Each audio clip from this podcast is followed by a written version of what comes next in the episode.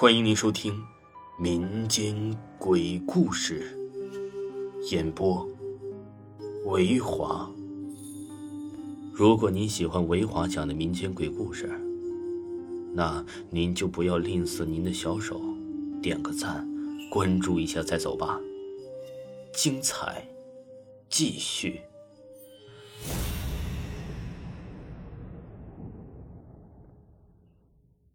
今天给大家讲一下九个真实的鬼故事。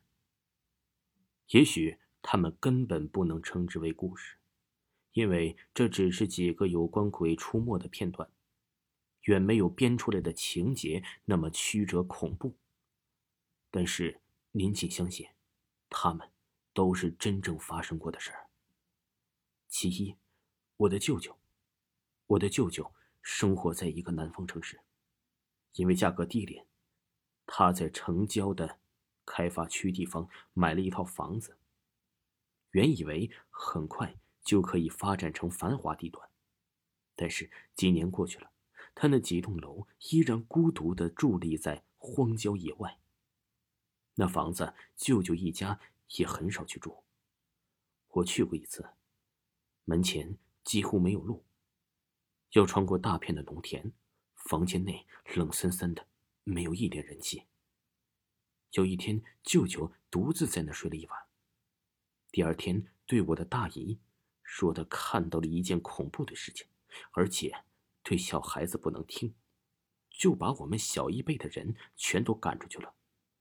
后来大姨才告诉我们说，舅舅那天半夜才醒来，看到衣柜前有一个白衣服的女子，披着头发不停地在原地跳跳，舅舅赶紧闭上眼睛，再睁开就什么都没有了。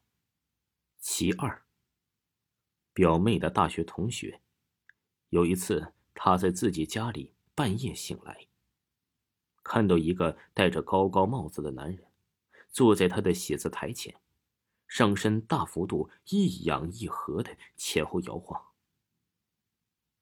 其三，还是上述那个人，一个周末的晚上，他把自己的吉他放在了宿舍的一张空床上，等他好好转身的那一刹那，他看到背后的双层的中间有一张人脸，与他对视了一秒钟，他尖叫后，那人脸就消失了。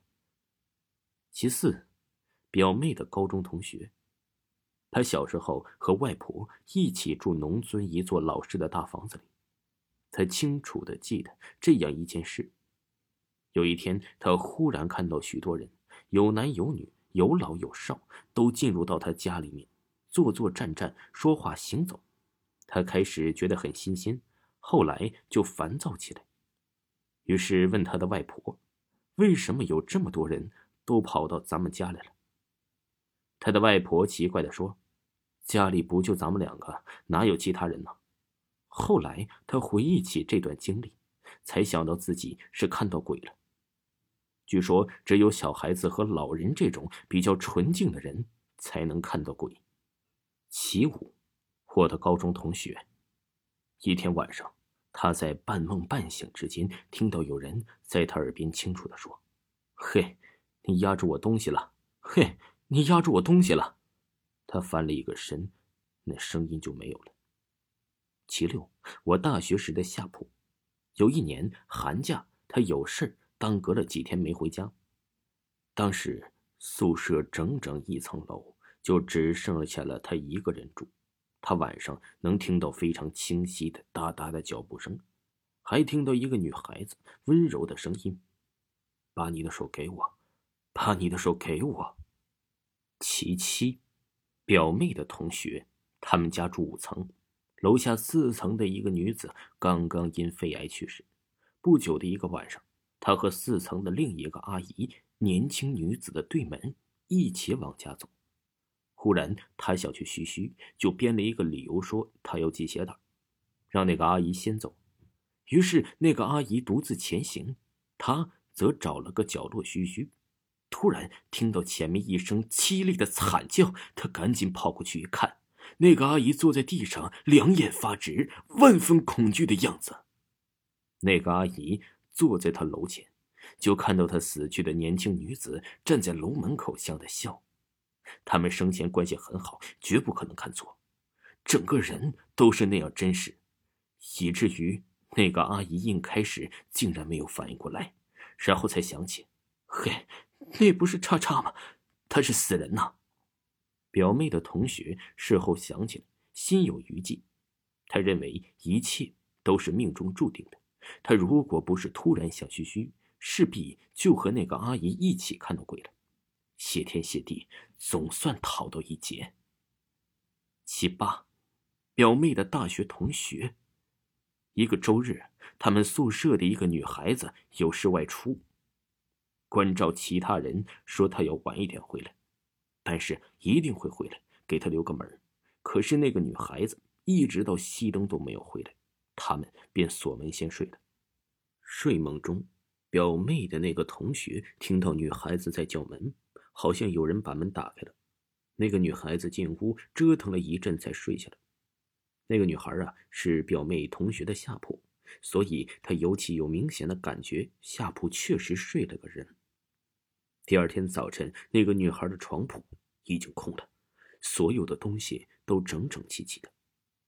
说起来，大家都有他昨晚回来的印象，因为那天大家选的课不同，都以为他早早上课去了。中午，他们的辅导员把他们宿舍的人都留下来了，说那个女孩已经昨天出于车祸死了。他们当时就傻了，因为所有的人都听到了那个女孩昨晚回宿舍了，但没有人是自己开的门。分析都是因为一定会回来那句话，那个女孩子心里惦记着她，所以即便成了鬼也要完成。其九，给大家讲一个最真实的故事。有一天晚上，我坐在电脑前上网，忽然感觉到背后凉飕飕的，于是啊，我回头一看，这件事太恐怖了，我不想讲出来。